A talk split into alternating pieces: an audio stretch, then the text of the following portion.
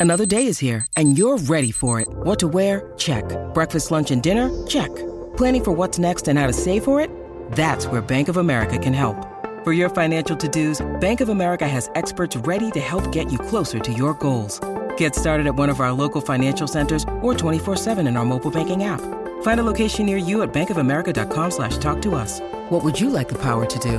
Mobile banking requires downloading the app and is only available for select devices. Message and data rates may apply. Bank of America and a member FDIC. The pride, passion, and pageantry of college football lives here. This is the Paul Finebaum Show, Hour One Podcast. This might be college football heaven. It is Monday, and we've made it to uh, almost the end of uh, January. It seems like kind of strange to think that four weeks ago at this moment we were sitting under the sun of the Rose Bowl watching uh, Alabama and Michigan, and uh, the world is still with us four weeks later. Let's get to some headlines. And talk, speaking of that, Sherrone Moore facing some uphill changes to keep Michigan on top. Uh, he's got a lot. Usually, when you come in, take over a big time program, they expect you to win it all. But I've heard some lower expectations for Sherrone as uh, we talk about the new Michigan coach a little bit later on in the show. Jalen Milroe is not going anywhere. Alabama may have lost a couple of players, but not the starting quarterback of last year's semifinal team. Jalen Milroe talking over the weekend. What's for you is for you, and uh, for me, is to stay at Alabama. Um, I, have a, I, have something that's, um, you know, I have a lot of stuff that's still at Alabama that I wanted to achieve, and you know, I signed my letter of intent to go come to University of Alabama. So um, it's all about staying here and building. And with the guys that we have in the locker room, we have a really good group, and I'm super excited for um, what's ahead of our football team. But um, with anything, you know, we're, we're excited um, to have Coach DeBoer and coaching staff that's here. That's Milroe. What about Nick Saban? Remember him? He used to be the coach at Alabama. We're kidding, of course. But not only did Nick Saban win on the field, the impact he had off the field is pretty extraordinary. Ben Portnoy, who covers the college sports business space for Sports Business Journal. We used to talk to Ben all the time when we dropped into Columbia to, to when he covered South Carolina.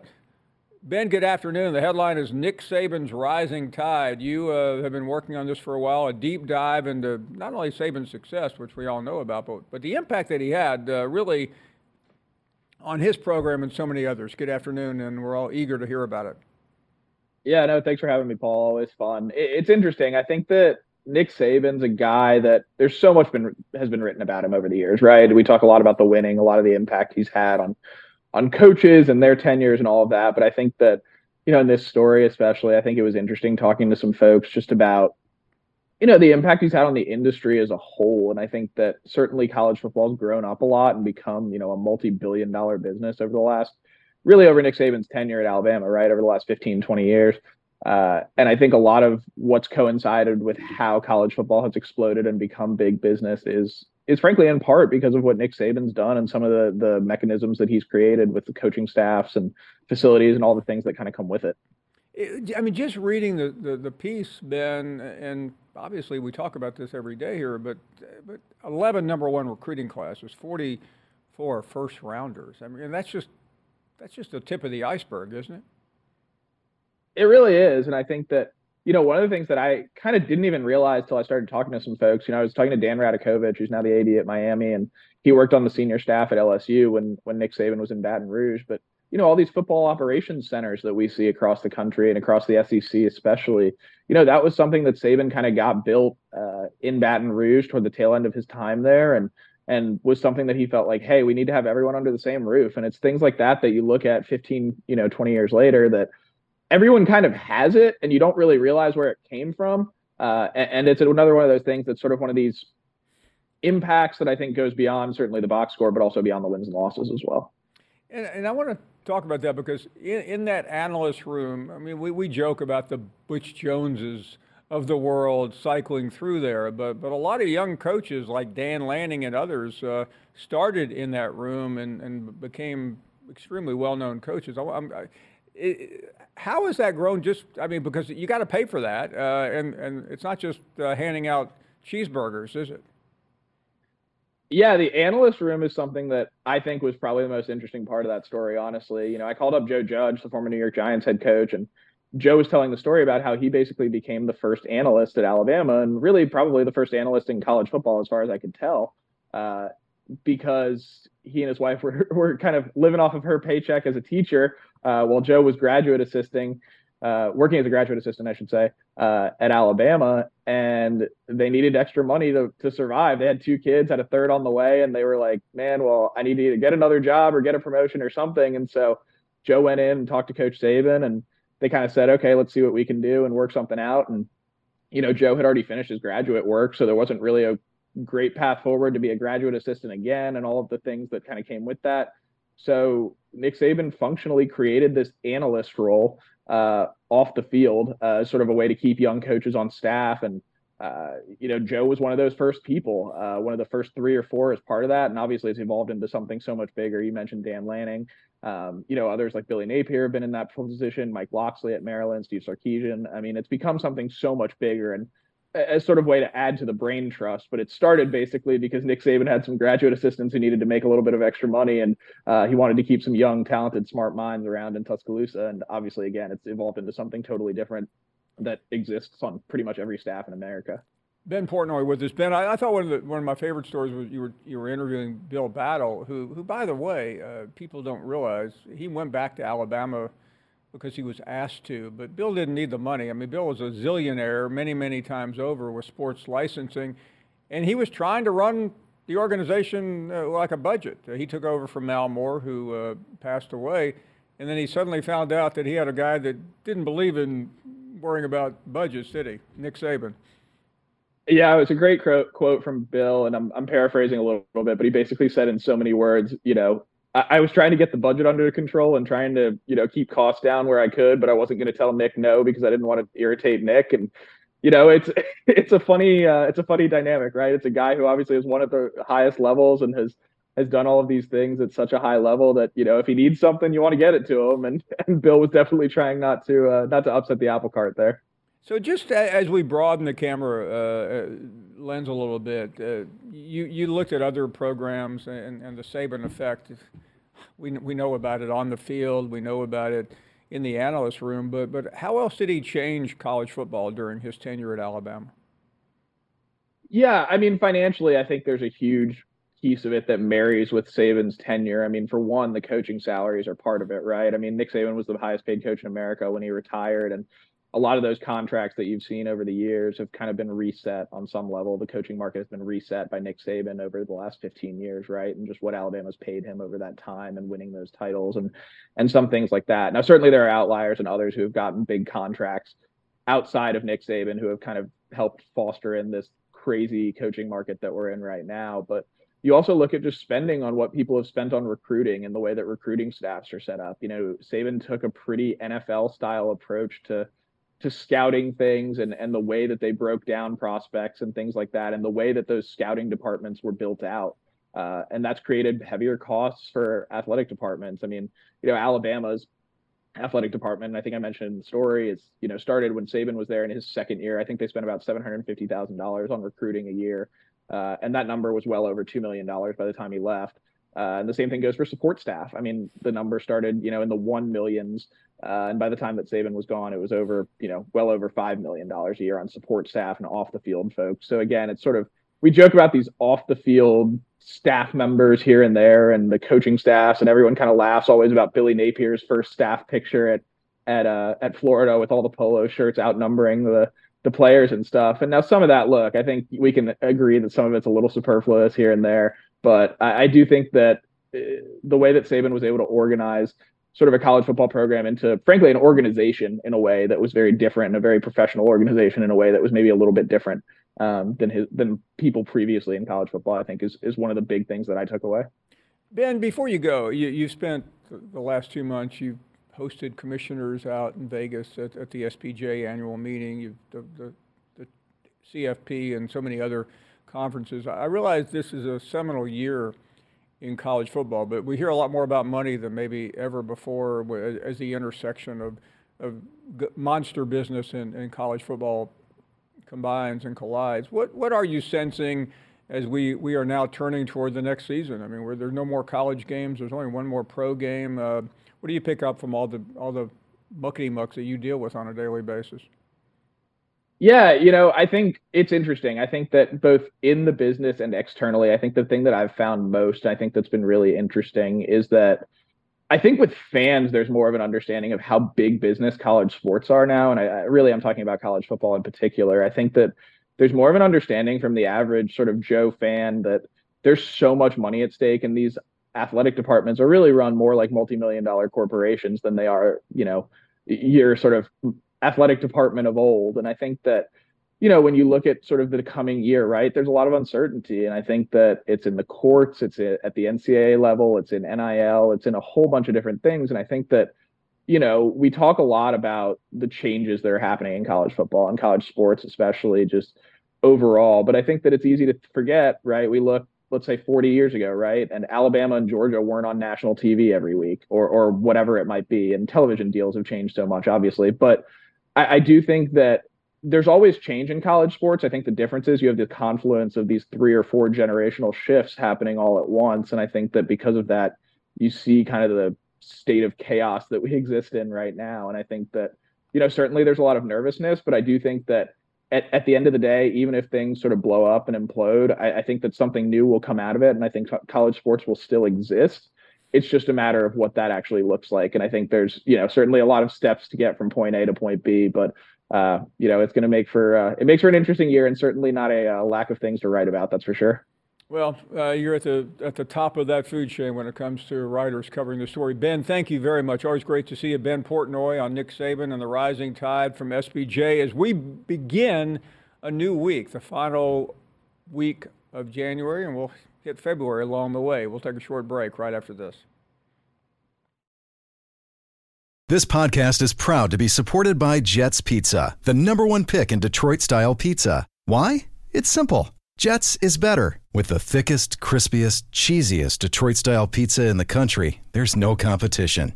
Right now, get $5 off any eight corner pizza with code 8SAVE. That's the number eight, S A V E. Go to jetspizza.com to learn more and find a location near you. Again, try Jet's signature eight corner pizza and get $5 off with code 8SAVE. That's the number eight, S A V E. Jet's Pizza. Better because it has to be.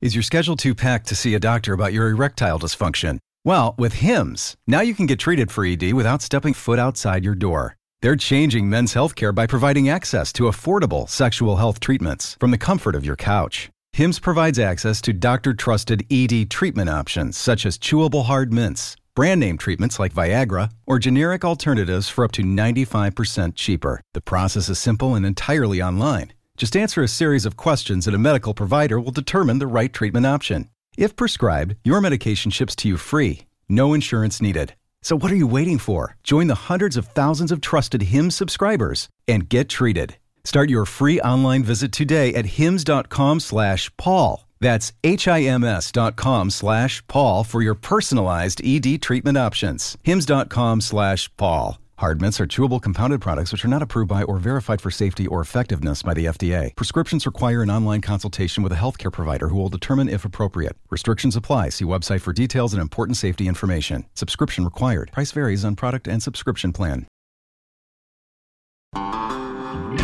Listening to the Paul Finebaum Show podcast. And Sam Webb joins us. He covers Michigan. We talked to him right before the Rose Bowl. He picked Michigan to win, and Kenny Smith, who uh, picked Alabama to win. From the Athletic, we'll talk to him about his recent work. Uh, we will uh, also see if we get a Dwayne sighting today. Uh, Dawn Staley joined us on, on Friday, and some of you have, uh, if you didn't hear the show or, or watch the show, have undoubtedly read about it. it uh, Dawn's takedown of Dwayne from New Orleans made media everywhere, got picked up by the local uh, sports blogs, Saturday Down South, On Three, Athlon. Uh, it got picked up by Awful Announcing, which is uh, which covers the, uh, the, the national media scene. So uh, we doubt Dwayne will call because, like like all bad fans, I'm sure he tucked his tail and ran home. But Dawn Staley got a lot of coverage for her absolute beatdown. You might even say evisceration of Dwayne. And it's too bad. I feel for Dwayne. Uh, he has probably not been taken down that badly since uh, he got thrown off the rig, probably in the Gulf of Mexico. Let's get some uh, calls going here. And uh, Bash starts us off from Boulder. Bash Brother Paul, how was your weekend? Great, thank you. It's great to hear. Um, I got two quick questions for you, Paul. First one is Did you see the new women's college basketball rankings today? No, I have not. Fine. My second question is more of a request, and with your permission, may I send a message about the future of college basketball to your longtime listener and the best college basketball coach today, Dawn Staley? Permission granted. Thank you. First of all, Coach Staley, congratulations on joining the teams who have already beaten LSU. Second, it's no secret that I believe the Colorado Buffaloes are going to win the national championship this year, and that we're going to beat South Carolina in the national championship game to do it. And third and last, Coach Staley, I just have one request for you. After we bash the Gamecocks on that court, the next day I just want you to come on this show and the same way you did to Dwayne, I just want you to do one request for me, Coach Staley. Just keep that same energy. Just keep that same energy, and when I come on the show, I promise I won't hide Bash, from you. Colorado I will be two, here uh, no Bash, matter Colorado's what. two and two in its last four games, and, and besides, uh, is there some reason uh, that we have we we are now getting AI directed calls? Because I mean, didn't that sound like it? This guy. I am Bash from Boulder. Bash. I don't want to bash your calls anymore, but I'm going to. Matt is up next in San Hey, Antonio. brother, how you doing? That's some good news I want to tell you. Okay. There's this guy can help me find a base income affordable apartment in Okay. San Antonio, and I'm if you can find me something, I'm moving back home, man. And also, tomorrow is my birthday, Paul. I turn 37 Okay. years well, well, old. I think we ought to declare Matt a national holiday. Thank you, brother. You, agree? But, um, Everybody agree? Tomorrow is Thanks, officially appreciate going to be man. our first recognized Finebaum Show holiday. It's Matt from San Antonio's 30. Thank you, brother. I appreciate birthday. that. Um, I wanted to talk to you about uh, Mike Elko as well. I've heard some news in recruiting. They started to pick up some big time players, and I know you don't like talking about recruiting, Paul. I understand that, but what do you think about the work he's done in high school recruiting so far? And I think he's going to make A&M a better team. And I want your thoughts on that. And I still appreciate everything you have, Okay, well, guys. Matt, I'll, I'll, I'll done for me in my on, life, the, on the recruiting, but thank, thank goodness, uh, th- thank, thank goodness you're doing better, and uh, we will cheer for you uh, and hopefully talk to you tomorrow on your birthday. Imagine being 37. Are you 37 yet? Not yet. Not yet. Now you know what you have to look forward to. Can't wait. Okay. Whenever your birthday is, you let us know. We're doing birthday requests right here. John is up next in Indiana. Hello, John. Hey, Paul, I missed out on your uh, Bear Bryant stories Friday, but I got one, and um, I don't know if it's true, but um, uh, during practice with Paul Bear Bryant and his team, I don't know if it was a drill or a team building, having a little fun after a long practice but he took his entire team on the goal line, and then he had a manager take 10 footballs about 25 yards away and put them in a pile. And then he'd have 10 players come out. He'd blow the whistle, and one guy did not bring a ball back. Could you imagine the legs flying and the balls flying, and that one guy who got back to the end zone didn't have a ball, and um, if he didn't, the guy that didn't have the ball, he'd have to do it again. Right. I don't know if this was a drill or just having a little fun after practice, but I heard that uh, that happened. Yeah, I don't think Coach Bryant really uh, was interested in, in, anybody having fun. So uh, there was probably a method to it. Hey, thank you very much for the call. No, uh, we, uh, I have interviewed uh, quite a few of the players that uh, went to Junction in the 50s, and they were all just happy that not to, not so much to make the team.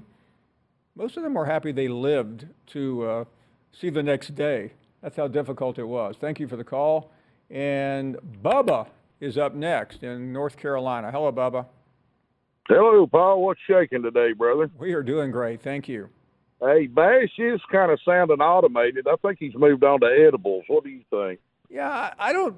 I'm. I have tried now for a couple of months to understand what's behind his calls.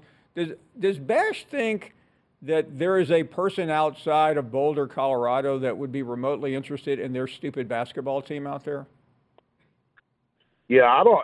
Yeah, that's beyond drinking bong water if he thinks they're I mean, going to compete. Hey, hey, Bubba, I understood it when during that three-week period when Deion Sanders was the talk of college football. That's before he completely collapsed.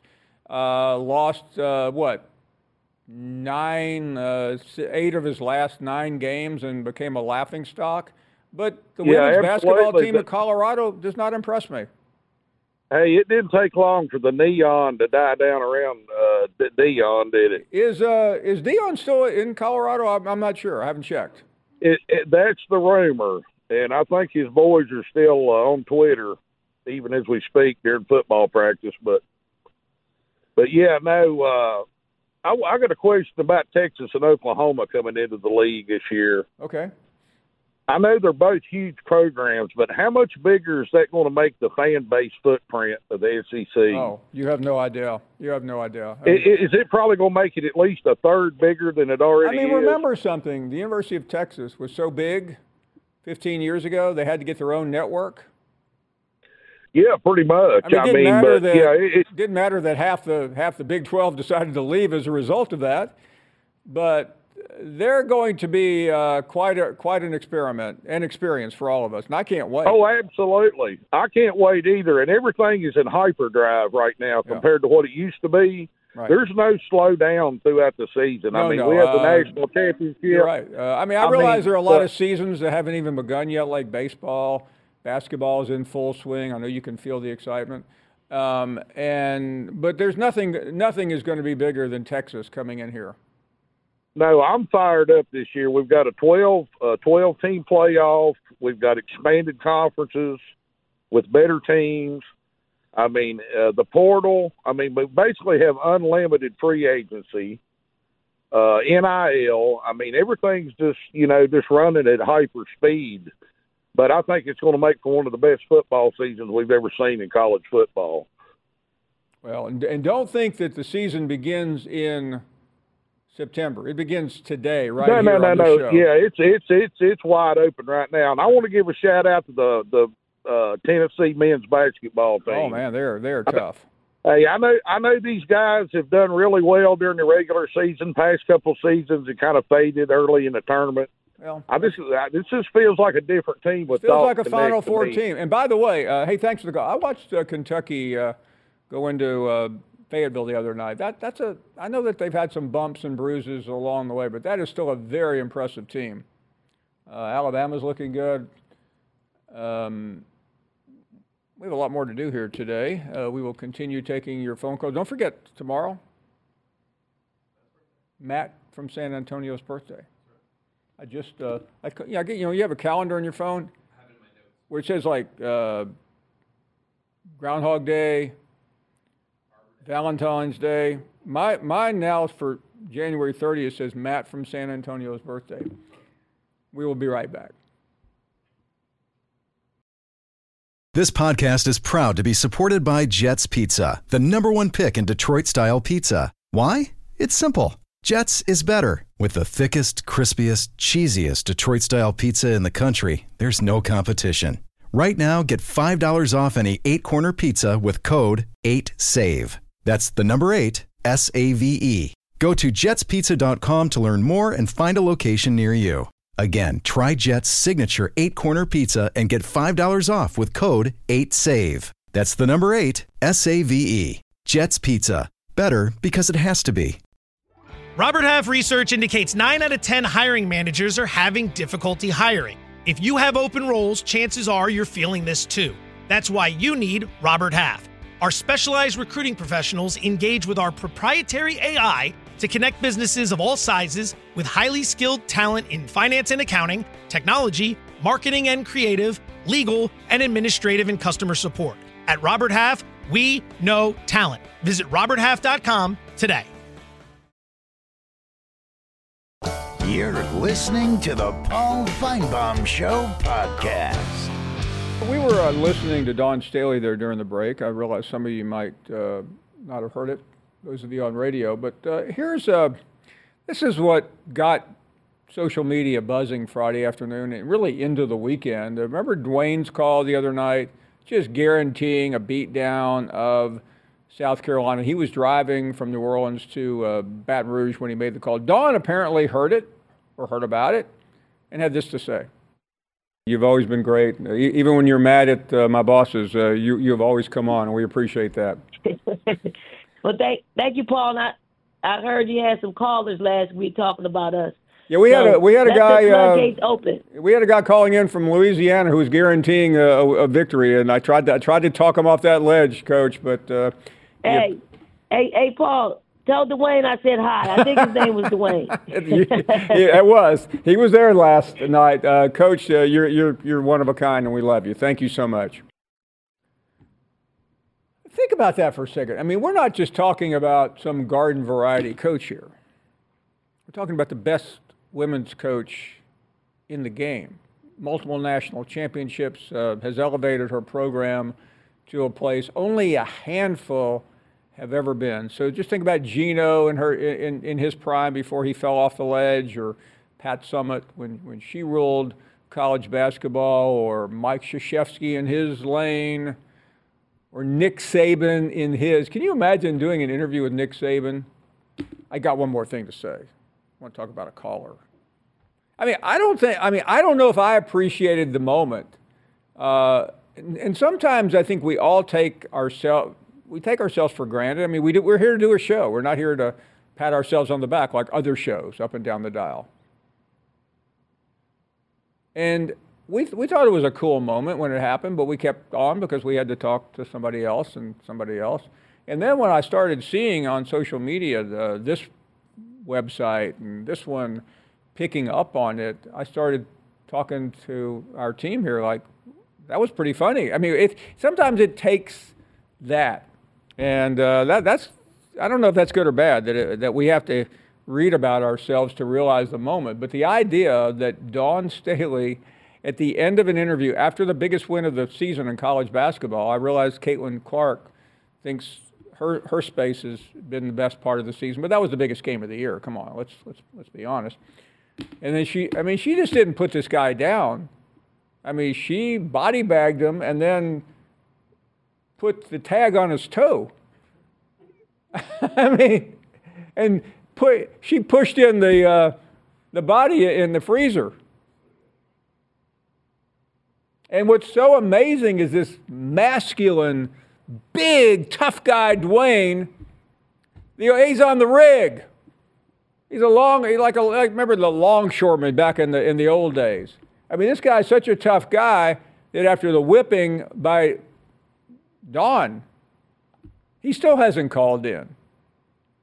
His call was Thursday afternoon. Friday, Saturday, Sunday. Oh, only four days. I had to count just to be sure. Let's get back to the calls. Uh, Will is up next in North Carolina. Hello, Will.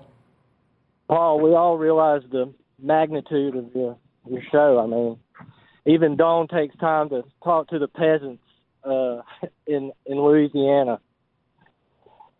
I seen a uh, a story this afternoon saying uh, that LSU was operating at a loss. I mean, Dwayne needs to get off the rig and get to some games. What do you think about that, Paul? Yeah, I don't, I don't I mean, know. I mean, uh, I, I, think Dwayne spent so much time trying to get Matt House fired uh, that he lost he lost sight of everything else. Uh, I mean, I, I have a prediction to make. Uh, whenever Brian Kelly comes on here the next time, Brian Kelly's going to finish Matt off, uh, uh, Dwayne off too. Can you imagine if he? I mean, I mean, we're going to try to get Oh. every single coach we have on to take a shot at Dwayne.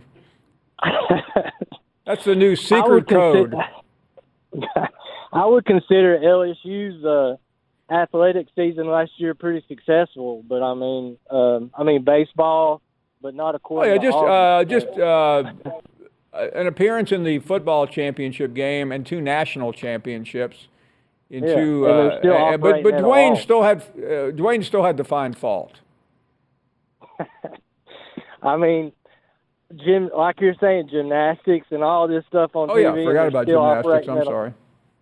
Yeah, I mean they have the the world's most uh, uh, successful NIL lady. Yeah, and even in when the- she uh, doesn't compete, uh, she's still the, the, the Yeah. center of attention. Now, wouldn't that be funny if Olivia Dunne called in and said, "I got one thing to say about Dwayne. Oh man, I want him to go away as a Tiger fan." I guess he'd have to move to the northwestern state or something like that. I don't know what he would do. Has a has a fan ever been? Uh, you know, I don't I don't want to get religious here, but it, it, I went to Catholic high school, and they can excommunicate you from the church. Oh, I wonder if a school has that's- ever taken a formal vote to excommunicate a fan. We'll stay. We'll hang around for the vote, and it'd probably be something like Survivor or something that you see. That would be funny. Hey, Will, thanks so much. Johnny B is up next. Hey, Paul. Thanks for taking my call. Thank you. Um, I've got a couple of things here that I think is very important. You know that uh, Coach Staley, she's a she's a sharp dresser, and I over the weekend I got to worried about Dwayne, so I go down to Louisiana. He'd been roaring that head, you know, on the radio, and then they said he was behind the bench giving her a hard time. So I, I found him in intensive care down there, and they're trying to figure out how to get a, a, a high heel out of his throat and one up his rear end because that's the shape she left him in. She she may have been trying to just cover her tracks a little bit with that that other story, but uh, I think that was important. And then while I was down that way, I went by the insane asylum. I saw Jim, AC, and John from Missouri. I, I posted a picture of that so everybody could just see that they're okay. And then uh, the cornhole on ESPN. ESPN brass needs to watch Deliverance. Uh, that's that's where cornhole. You know, if you'll see Burt Reynolds and Ned Yeah, that's old Beatty in there, movie. you'll Yeah. learn what cornhole Yeah, is. I, it has uh, I nothing vaguely remember that one. Uh, yeah, did Yeah. did Ned Beatty would help survive that scene? I mean, he, it, did- it did seem like he had a career after that, didn't he? I think that kind of ruined the whole thing. Kind of like Dwayne jumping on. on I, I think stage. you're right, John. Hey, thanks for the call. Appreciate it very much. Uh, Mike is up next in Maine. Hello, Mike. Hey, Paul, appreciate you taking my call. Thank you. I'd like to talk about the Lady Vols, but to give you a little background information, I went to the University of Tennessee as a walk-on in track in the 60s, t- javelin throwing. Right. And then was lucky enough to be invited to Vietnam for two years. And when I came back, I finished my degree in, at Tennessee and my master's, and uh, was lucky enough to be able to have play at Stokely some basketball pickup games, Oh, sure. and actually met Pat Summitt. And nobody can tell me that she's not the greatest coach ever. After she stopped coaching, Holly took over. In my opinion, that was a disaster because if Holly was such a great basketball person, she was an assistant for 20, 30 years or whatever, but I don't think she was ever offered a head coaching position. No. And now we have Kelly. Yeah, but remember, Mike, uh, the, the school really didn't have any choice. She coached. Uh, she she was running the show in Pat's final year, and it was a natural progression. But now with Kelly, who was a great player, Yeah. uh, it seems like we've we've drifted into almost mediocrity, and that just bugs the crap out of me because I've been to a, a lot of the Tennessee Final Fours, and Yeah. and it was so exciting, and I have Chamique Holdsclaw's autograph and Semeka Randall and all of them. But it seems now that we just, you know, people used to fear coming in to play Tennessee. and now it just no. There, was- like uh, well, I think uh, I mean they're, they're having a. I mean there, there was a big loss last night, big co- big win for Coach Yo um, at Ole Miss, but it, it's been a surprising year, and I, I agree with you. I expected uh, this to be a premier team, and the only thing I always caution people about basketball in late January is watch out. Uh, you can you can still turn it on when it matters, but uh, so far I think uh, you're probably not alone, Mike, in your grumbling. it reminds me of you know one thing when Tennessee won the national championship. I think they had what eight or nine losses when Abby Conklin was Yeah, there. right. And, uh, you're right. You know, you get hot in the end of the year. You can That's go that's why, uh, as a as somebody who used to write columns, uh, I always was hesitant to write somebody off because basketball you can. Uh, but I, I, I agree with you. Uh, I mean, there was a lot of criticism of Holly Warlick. I mean, we had calls here. I'm like going, I, I can't believe it. I mean, people were very vocal, and, and that's the problem I think for Kelly is you you lose a couple more games and suddenly you, you lose the most important people that matter, and that's your fan base from beginning to wonder what's what what is up. Uh, quick break, more to come. It is early on a Monday afternoon.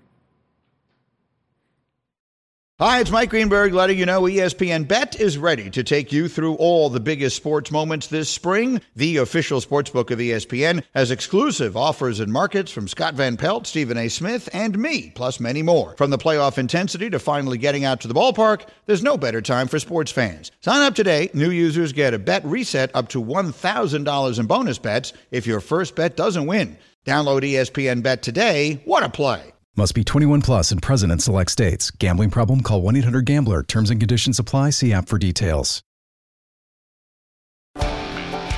You're listening to the Paul Finebaum Show podcast. And how about this Thursday night? Great game, Tennessee. We just mentioned them heading to Georgia. That is at 7 p.m. and we'll have it all for you right here. Back to the calls and uh, Landy, not far from uh, Tennessee, and Clinton, Tennessee. Hello, Landy.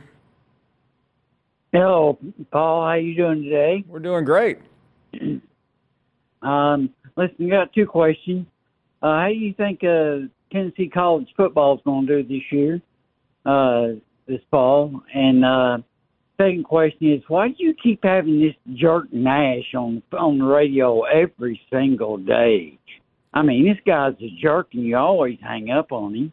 So why do you? You know, Landy, I. I, I, can't, I have to tell you, that's maybe the most uh, sapient call we've had all day. Uh, I have no idea. I, I, I, it, is, um, it is on me that I keep pushing that button, uh, and I'll, I'll, I'll try to refrain from it. As far as Tennessee, I feel really good about the Vols. I think the quarterback uh, situation has been solved. I think Josh Heupel uh, has figured out a way to get some key players in there that can get them from where they were last year to where they need to be. And they were close. Uh, they th- two or three games that they could have turned around, and they just didn't quite uh, have the right quarterback play. Thank you for the call. Steve is in Lexington, Kentucky. Good afternoon.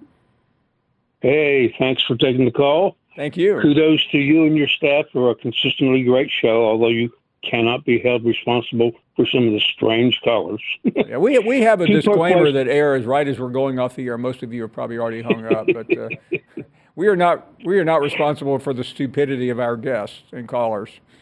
Exactly. I have a two part question regarding men's college basketball. First of all, why are they still playing two halves? No and if they will or will not go to quarters, why do you think that is? Uh, good question. Uh, I mean, international ball is quarters. Every everything is quarters, but college basketball. I, I am going to defer on that question because I don't have a great answer, and I bet there is one out there, but uh, it doesn't really make sense, frankly. Uh, is there any? I mean, the NBA women's basketball. Is there any unit of basketball that continues to play with 20-minute halves, other than college men's college football basketball?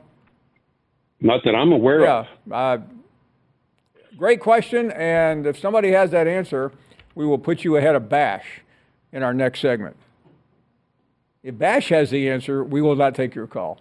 Um, Michael is in West Virginia. Hello, Michael. Hey, how are you? We are doing great. Thank you. Awesome. Uh, so me and my buddies here at work, uh, we try to call in a good amount. This is the first time it's ever worked, so thank you for letting us on. Well, great. I'm glad you uh, you're in Morgantown. Uh, that's really great of you to call. Oh yeah, of course. Um, Mark, we were just talking. Um, why do you think the SEC plays less conference games than the other conferences? Michael, that is a very legitimate question, uh, and uh, I don't want, I don't mean to tell you a story in my answer, but I will. Uh, everything seemed geared up for the SEC to go to nine games, especially once they admitted Texas and Oklahoma. Now, this year they did not uh, when they had the opportunity, and I think some of it was blamed on the finances of television with a new deal being integrated. Having given you that answer, I have no earthly idea what the new answer is going to be if they don't. Uh, I think if, if I could interpret, some of the coaches feel like that the schedule is so difficult that if you added another game, it would make it harder to become bowl eligible for, for the bottom teams. Uh, but that, uh, as we are now moving uh, into from winter into spring in a couple of weeks, that's going to be a big topic of the uh, SEC spring meetings.